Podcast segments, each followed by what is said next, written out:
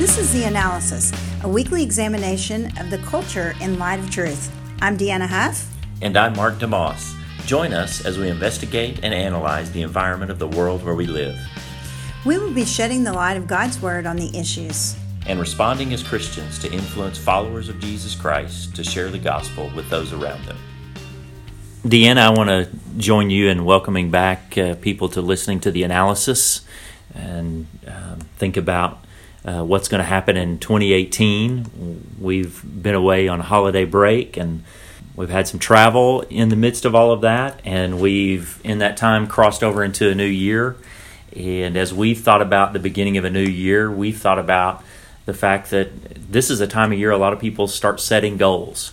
And even this morning, uh, as I was getting myself uh, ready for the day, uh, I, am listening to radio and they're talking about the number one goal that people set in the new year is I'm going to get in shape.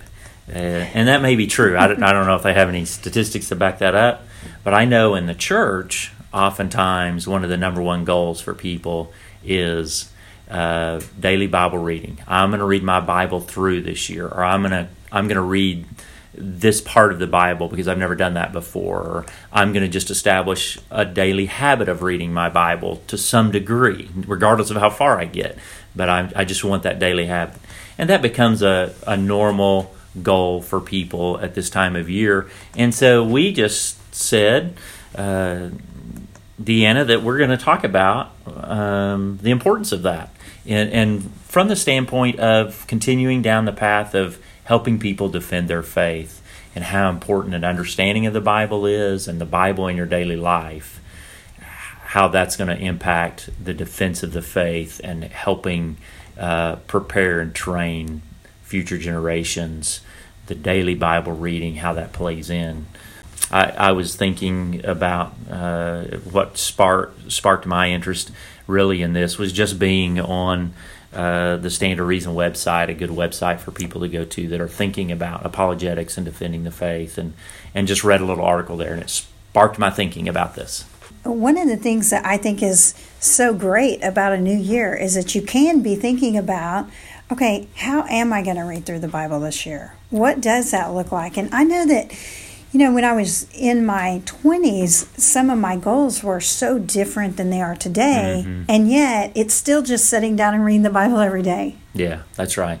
Um, one of the things that um, we were discussing just in trying to prepare ourselves for our conversation this afternoon is um, having a goal is great, but if you don't have plans and you don't have steps, you don't have a purpose, like what's the reason I'm accomplishing this? I, I think for me, for years, I, I would get to this time of year and I would look back over the previous year and go, you know, I didn't read my Bible as much as I should have, and, and I wanted to at a personal level.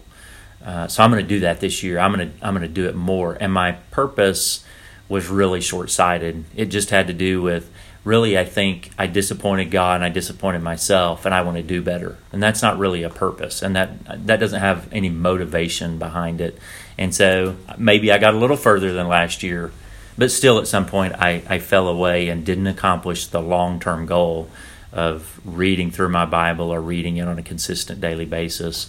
So, talk a little bit about the how to's and preparing steps and, and having a purpose in that. Yeah, what when I was writing down my goals this year, it was interesting because first of all, I was thinking about, you know, what does God really want want for me? Mm. And I thought, you know, we say this over and over again love God with all your heart, mind, and soul, love your neighbors yourself. Okay, well, what does that look like for me? That means that the fruit of the Spirit should be growing. So, in love and kindness and goodness and gentleness and self control. And, mm. you know, all of a sudden I'm thinking, okay, so how can I kind of hone in on something specific, writing down a specific goal toward meeting that through growing in the knowledge of the Word. Because once we read God's Word, what we're doing is we're putting off our old way of thinking and putting on His new way of thinking. So, being in that and renewing your mind to what He would have for you. So, as I was thinking about that, I wrote down my goal. One of my goals uh, uh, was to personally be able to develop and cultivate the fruit of the Spirit. What does that mm-hmm. look like? And then I started going, well, how am I going to do that? Okay, because I have all these things in my life going on. I have to get up, I have to go to work, I have to. So I thought, okay, well, I'm going to set aside this amount of time in the morning. Hmm. And every morning I'm going to get up and I'm going to prepare, and then I'm going to have some prayer time. And each day I'm going to read. But what am I going to read? Mm-hmm. Because I have 66 books. Now, there have been times in my past personally where I think, you know, just reading through the Bible was a goal for me because I just wanted to know, God, what do you think? What, who yeah. are you? I was kind of trying to figure that. And then there was a season in my life where I wanted to read everything in the Bible and learn about, you know, how was I going to change personally, or like how was I going to counsel others, or now it's more really about defending the faith, mm-hmm. things like that. Right. And so this year I said, okay, well, this first part, I want to set this goal of this year to study this particular area. And here's the thing about setting goals is I would encourage anyone that in setting their goals, they don't set someone else's goals. Mm, you know what I'm word. saying? Yeah. That we don't look at other people and go, "Oh, I want to be where they are." No, just ask God, "Where am I, and where would you have me over the year in planning out and reading the Bible?" And for me, it looks different than for somebody else because yeah. my kids are grown and you know i have one left in junior high he's getting ready to go in high school yeah. i have one graduating yeah i've you know and so the the place where you are at spiritually with your family all of those factors i think matter and yeah. i think we got to consider those yeah because i'm sure you know with within our own spheres of influence and as we disciple people and you walk beside other young ladies uh, that are raising children that are younger than yours are, they're starting their families, they can't look at your life and go, like, I got to be where Deanna is right now or yes. by the end of this year. That doesn't work. That doesn't make any sense. And so I think that's a really wise word you're just bringing out. And I think that's why you stop and try to figure out what is the goal and what's my real purpose in that. Maybe my purpose is to someday be where Deanna is or this other person that I read or listen to or admire, but realizing that I've got to do that in chunks. Mm-hmm. So w- what's my first step? How do how do I do this? That's really the setting a goal is great. Then how do I do that? And you were just giving us a great illustration of setting aside a certain amount of time, figuring out exactly what I am going to read, then starting that process and then knowing that it's got to be achievable.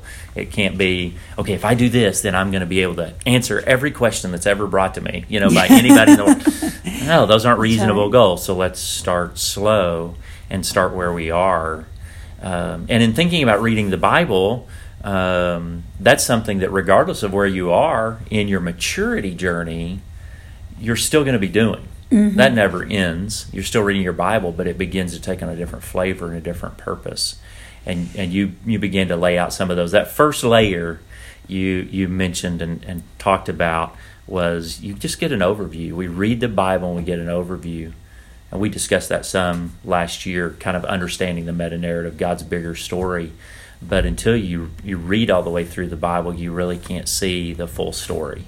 And and that's meaningful and helpful. But that's that's the first kind of layer of reading the Bible, and really, I read the Bible through for several years mm-hmm. as that just kind of soaked in, and began to go, okay, I get the story now, and then there's the second layer of I'm reading it now, I've got to make application, I've got yeah. to live it.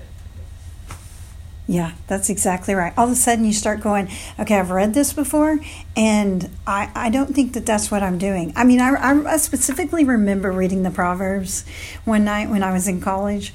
And as I was sitting there reading it, I was thinking, you know, the Proverbs are so great because you have 31, so you can read yeah. the Proverbs every single month, right? You can read yeah. one a day.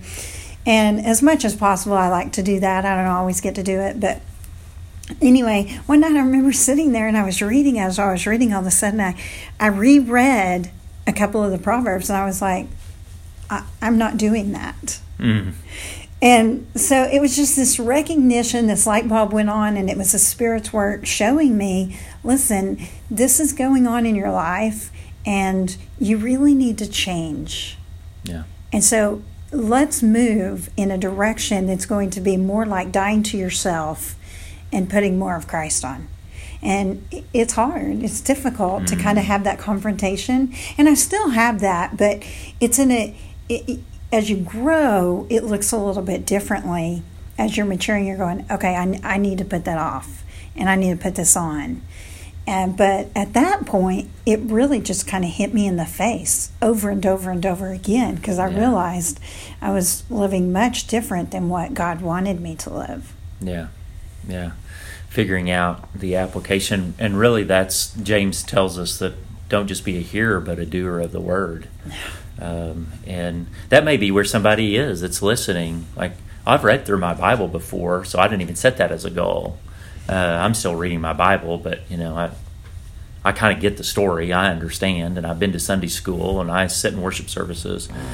But are you a doer of the word? And as you read back through, or as you're reading the portions of Scripture that you will read this year, have you taken that step? That may be where somebody is right now. I just I need to be reading and applying on a regular basis the things that I'm soaking on. But then you you, you really kind of move on and, and mature from that, and you don't ever do away with the other. I read and understand the story more meaningfully. I read and find things all the time that I'm still I'm not applying that or I've begun to let that slip or yesterday I didn't apply that and so I need to fix that. Um, but I really then I'm reading the word and of course you and I are both in teaching capacities teaching the Bible on a regular basis um, and and I am reading it not just so that I'm prepared to teach, but I, I'm always reading it with this flavor of, okay, how's that going to translate into a moment to explain and help somebody else, else understand the word? That may be where somebody is. Uh, let's talk for a minute about that aspect of Bible reading and becoming a teacher of it. Yeah, and and helping them to grow in their faith, helping them to see the things that God has shown you. And I, I think that's so exciting because, you know, when you're really taking on and learning yourself, sometimes it's hard to be able to explain that to someone else but once you begin to develop and cultivate in that the spirit you know works through you and be and you're able to show somebody else hey you know I see that you're going through that situation, and then all of a sudden they look at you and they say, "Hey, didn't you go through that? Mm. You know, how did you handle that?" And then you say, "Well, you know what? There were these things in the time of teaching of Jesus and the disciples, and I recognize that this is the instruction that he was given. Mm-hmm. And so I'm really not giving you instruction from me personally, but from the creator of the world who is really the hope that you know you want to have before you. So i think that that's always exciting to be able to show someone something that you yourself have learned and maybe have learned from another teacher and uh, obviously the ultimate teacher christ. Yeah. And it's in the psalms with david where it talks about him repenting of the lord and, and making himself right and then he became a teacher of the word, and that just follows in. I read so that I begin to apply it to my life. And as I adjust myself to God and His ways, righteousness becomes my path. Then I am ready to instruct and teach. And that is, anybody can teach what they already know, but it becomes then the pattern, the next step, the next layer of what's happening in your life. Uh, one of the things that was on the Stand to Reason website. Uh, uh, the article that really spurred my thinking on all of this subject was just entitled "Never Read a Bible Verse," and I, I just mentioned that to. You know, sometimes that's that's where we're planted. We're just reading a verse, and we end up pulling it out of context and applying it in a weird way. So we we think we're reading and applying God's word, and then we can repeat that verse to somebody else, and we've taught them God's word. When in reality, the point of the article was if you just read the verse and don't get the paragraph around it and understand the larger context, the, the narrative of God's story, you misapply the verse to your life. You misapply it when you tell it to somebody else. Yeah. And then you don't even get to where we're trying to live our lives, and that is understand God's word in such a way that in confrontation with the world, in confrontation not in a negative way, but the fact that we live in the world and the world is so antagonistic to the Christian worldview, trying to live there in defense of our faith, being ready to give a defense, to give an answer for the hope that's found in us, that becomes that next layer of how we're reading God's Word.